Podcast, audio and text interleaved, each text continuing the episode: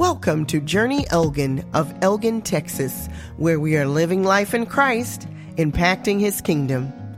Our service times are Sundays at 9 a.m., followed by a second service at 10:45 a.m.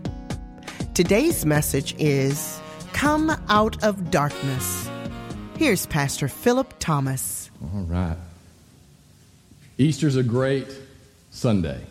It's an exciting Sunday. You know, and I, I want to uh, get a little bit of interaction. One of the things that would happen uh, back in the early church, there's evidence of this back in the early church, that uh, one of the ways that people would identify themselves as Christians, because depending on the time in history, that wasn't always a safe thing to do.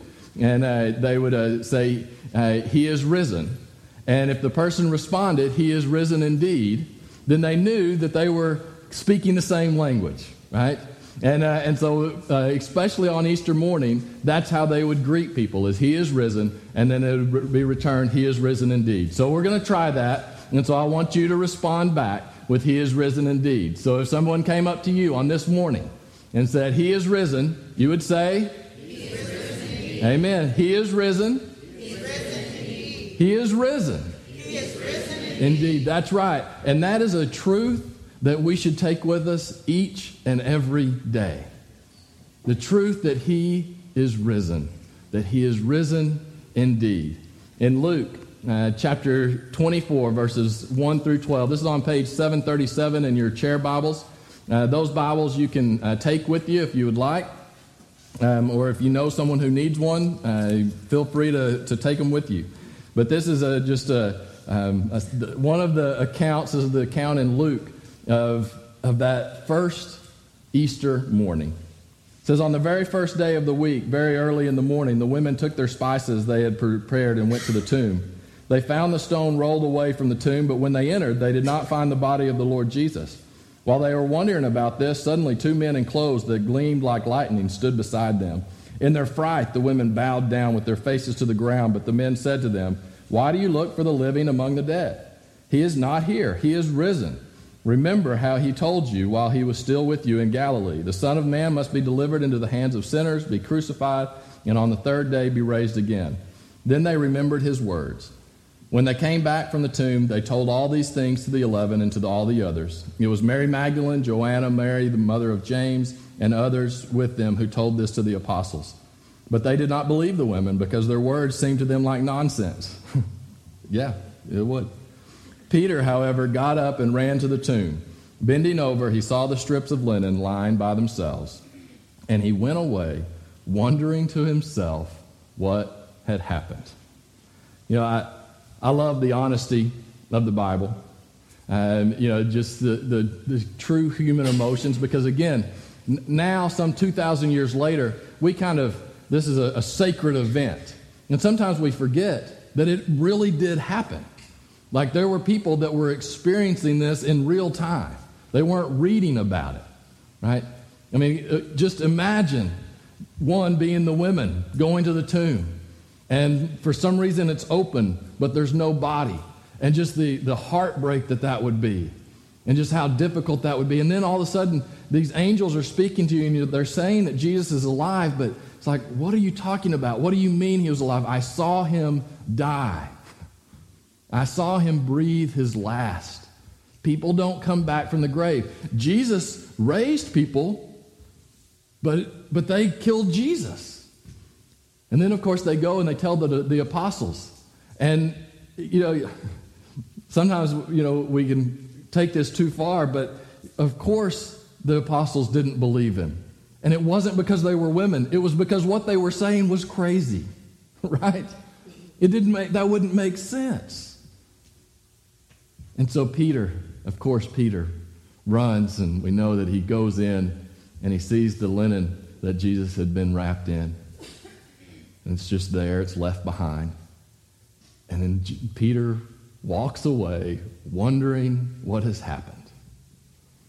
Right? And you know, he knew the truth even then. He knew what Jesus had said, but it hadn't registered with him. Right? He was still processing this figuring out, well, what does this mean? What does this mean for me now. But you know, he left the tomb. And a few weeks later, he would see Jesus after seeing Jesus numerous times and experiencing the Holy Spirit. He would lead this group of men and women to change the world. I think sometimes we uh, are like Peter and can kind of be left wondering what does this really all mean? Right? We know the, we know the doctrine. I'm going to say most people in here, you know the doctrine. Jesus lived, He died for you, that paid for your sins, so now you can live with Him forever. Right? Okay, great. But what now? What does that mean? I don't know if you remember getting your first smartphone. Anybody remember getting their first technically smartphone? Yeah. Anyone still have flip phone in here? Oh man, I, I knew we'd have. I, sometimes I wish still had a flip phone, right? But even flip phones are unbelievable the technological advance, right? But I can remember getting my smart, first smartphone, and you're kind of looking at it, and I still have no idea how it works. I don't know how the old rotary phone works. Like, I mean, be honest. How in the world do you speak into something and it takes your voice waves and carried them across wires in that time, which that's just ancient technology, but it's carried across wires and someone could hear you on the other side. Very few people actually understand how that works, right? We all pretend we do because we just know it works, right?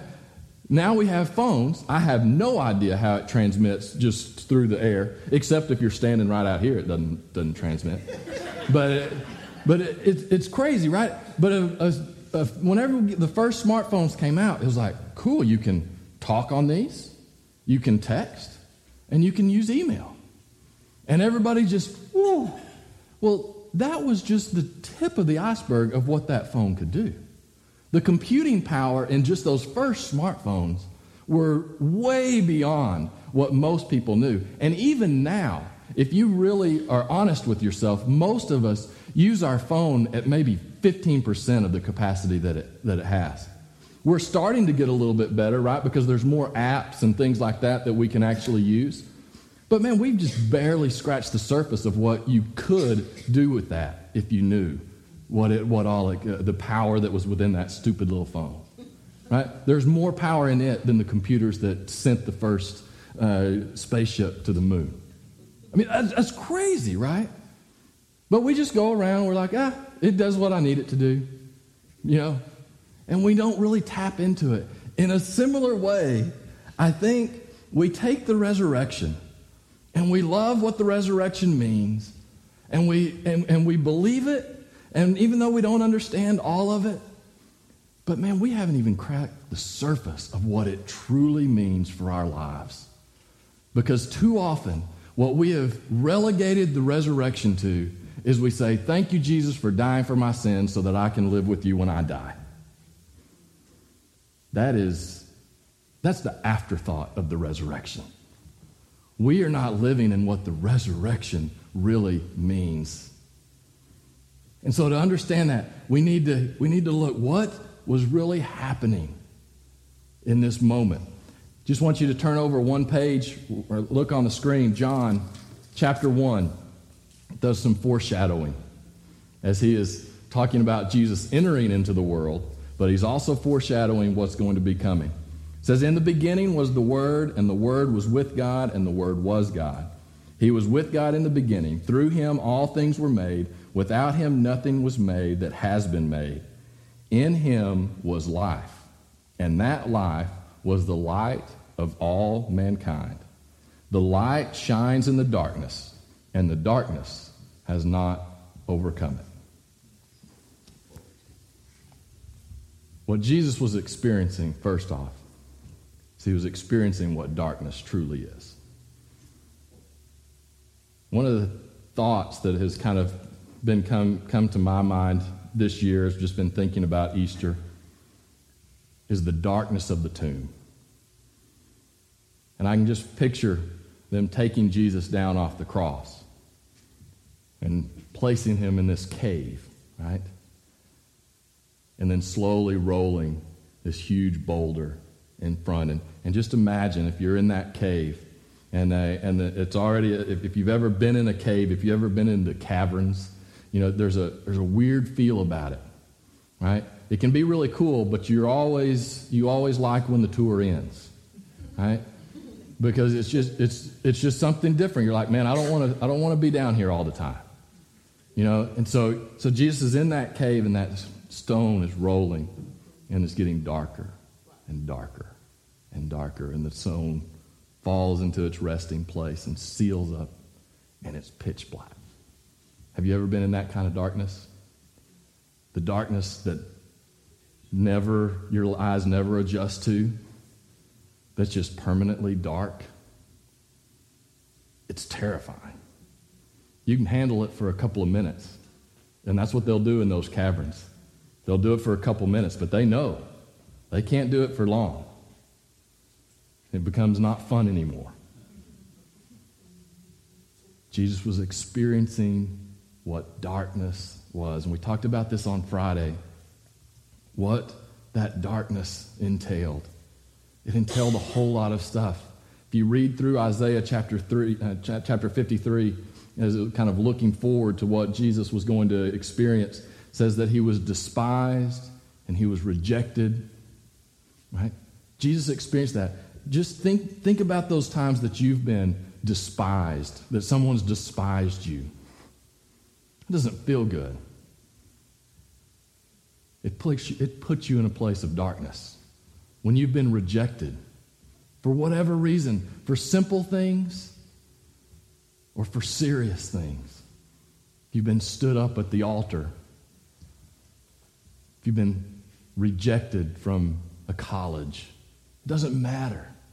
If you've, but if you've experienced rejection, you know how that can put you in a place of darkness. Jesus was experiencing that.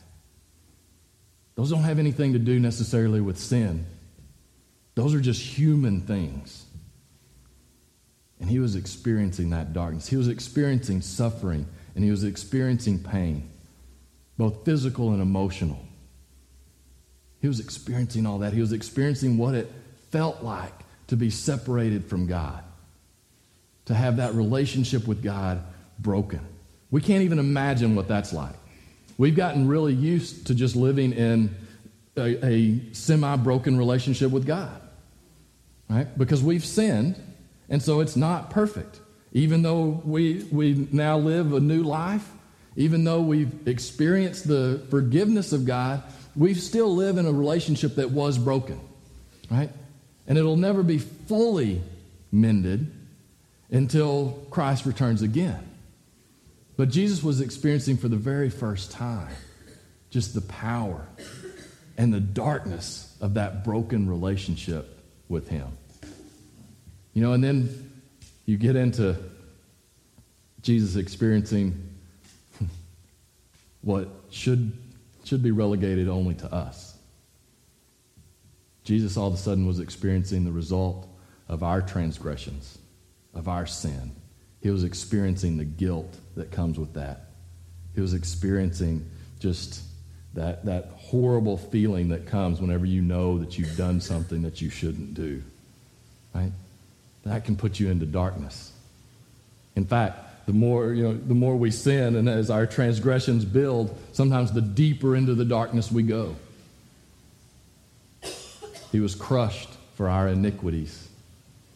That word iniquity is a powerful word. It's a, it's a word about evil. Jesus was experiencing evil. The one who was perfect, the one who had never done anything wrong, the one who was filled with goodness, was now in the, enveloped in evil. That's what the darkness was. That's where Jesus was. But something started to happen. Jesus entered into that darkness, into that mess that all of us know what it's like. Because all of us live in darkness in one way or the other. There's those places deep within, within us where we still hold on to rejection, where we still hold on to pain, where we still hold on to suffering. We all know what it's like to be in the darkness. And Jesus does too. But then Jesus did something amazing. And he did something life giving. And I just want you to picture Jesus. And uh, I doubt it, this is how it happened. But Jesus is, gets up on Sunday morning, whenever that may be, and he takes off the, says, okay, I'm tired of being a mummy. He puts all those away, and then the stone starts rolling away, just slowly. And it's still pitch black, right? Can't see anything. But then the streams of light slowly start to come in. And even the, the smallest crack seems like a spotlight in the darkness. And then the stone continues to roll, and it rolls, and it rolls, and it rolls. And all of a sudden, light has filled the cave.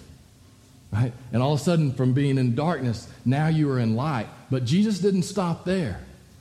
He put aside all of those things that resembled death. He put aside the linen. He put aside all that said. He said, I'm walking away from death. And he walks out into the light and he brings light into the darkness of the world. And the world will never be the same. There is still darkness, there's still pockets of darkness, but now the light is there to overcome because the darkness can never overcome light. You know, I've experienced the cave. I've been in the cave. I've been in that place where you, your eyes never adjust because there is no light. You know, one thing I've never experienced? Where it's just too bright. There's been times, if you ever walk outside after being inside for a long time, and your eyes, you're like, oh my gosh, I can't even see. But guess what? Give it a couple of minutes, and you can. Right? It's never too bright.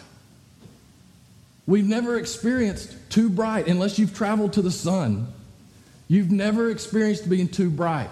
You will always adjust to light. There is a darkness that you cannot adjust to.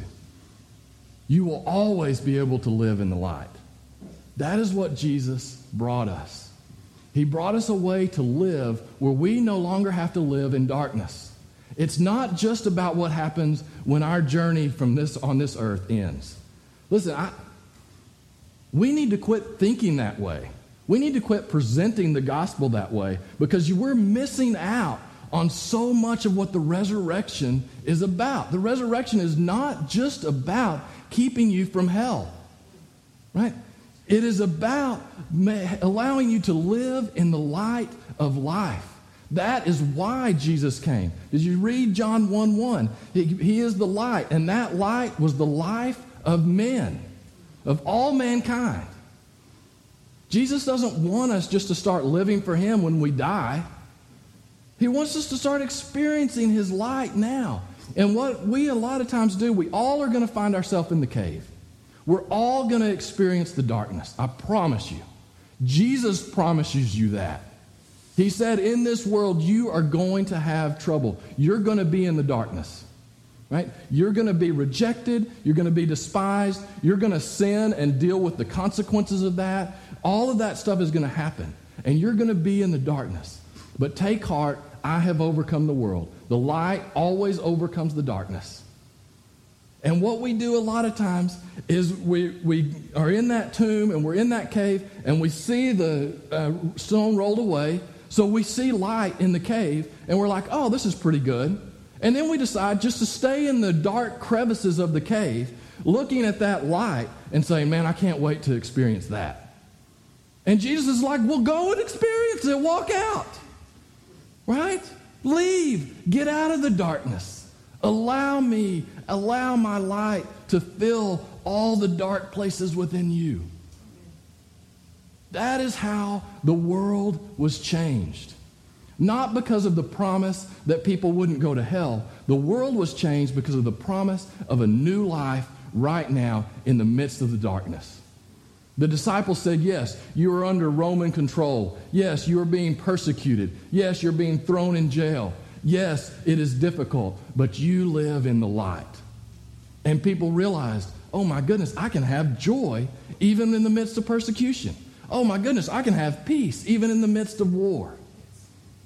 And Jesus said, That is why I died. That is why I rose again.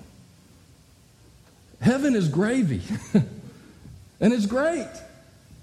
But man, Jesus created us to live right now. God didn't create us just to live in heaven.